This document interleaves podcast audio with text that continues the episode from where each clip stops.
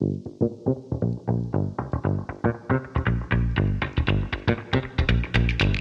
sempre prolifico di idee, mai banale, presidente di Confedilizia, qualche anno fa coniò una espressione che eh, mi fece molto sorridere, trovai eh, praticamente intelligente ed era quella dei comunicati legge.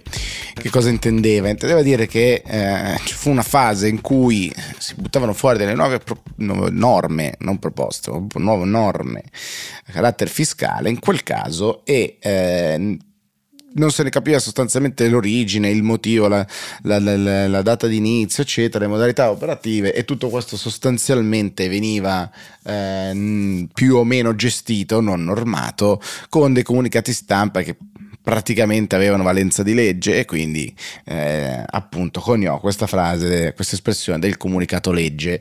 Qualche anno dopo ci troviamo in un mondo ancora più distopico e eh, meraviglioso che è quello di Vittorio Sgarbi, è un mondo che è fatto di puro talento comunicativo, perché di questo si tratta, e capacità politica di riuscire a ritagliarsi uno spazio senza alcun tipo di valenza politica. Qualcuno mi deve spiegare qual è il peso politico di Vittorio Sgarbi eh, per il quale è riuscito ad ottenere posizioni, poltrone in tutti questi anni, se non la sua vicinanza a Silvio Berlusconi nel corso del tempo. Ebbene, arriviamo alle dimissioni show di Sgarbi davanti a um, Nicola Porro che come sappiamo giornalista di area direi oramai altrettanto showman eh, prima che giornalista si dimette annuncia le sue dimissioni poi incomincia una faida tra lui e San, San Giuliano, il suo, il suo, ministro, diciamo così, il suo capo diretto.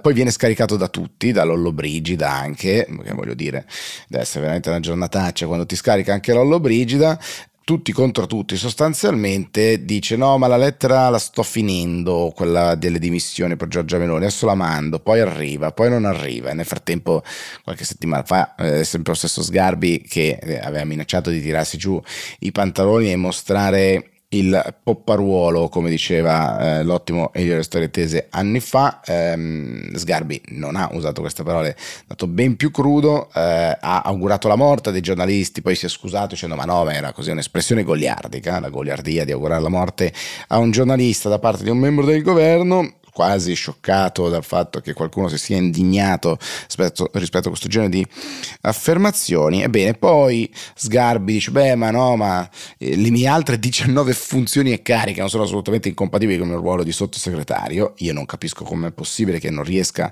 a tenere insieme un pastore tedesco e ehm, un'associazione neonata, mentre altri riescono a fare sottosegretario 19 altre funzioni. Sarò scarso sicuramente io, e su questo ci sono pochissimi dubbi, ma insomma forse qualcun altro deve essere particolarmente bravo.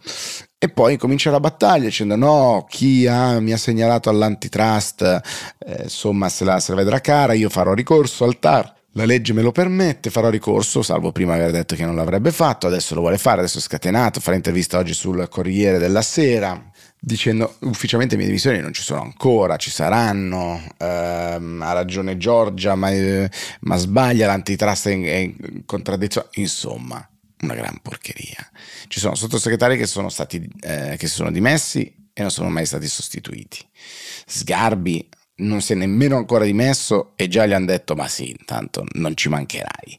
È la dimostrazione che sono figure che, ma che anche dovessero mancare, non sono rilevanti ma allora cosa ce l'abbiamo per fare?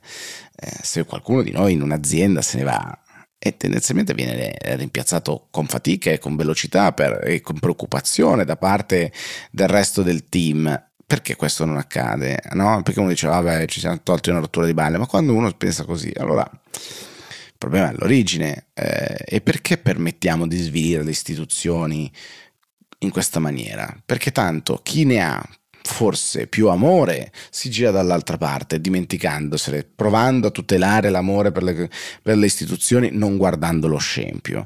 E gli altri invece si dividono fra chi ci sguazza e dice eh vabbè ma è solo Vittorio Sgarbi e chi dice eh vabbè ma chi si fa così e poi chi combatte contro i mulini a vento.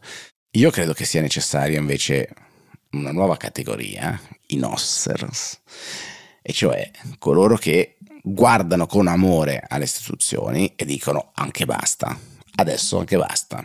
adesso riprendiamo a vedere la leadership, il servizio pubblico come tale, come un prestito, come una funzione che si fa con dignità, con il massimo rispetto verso le istituzioni e ci si toglie di mezzo quando non si è più utili, anzi quando si diventa dannosi rispetto prima di tutto alle istituzioni e poi ai governi politici.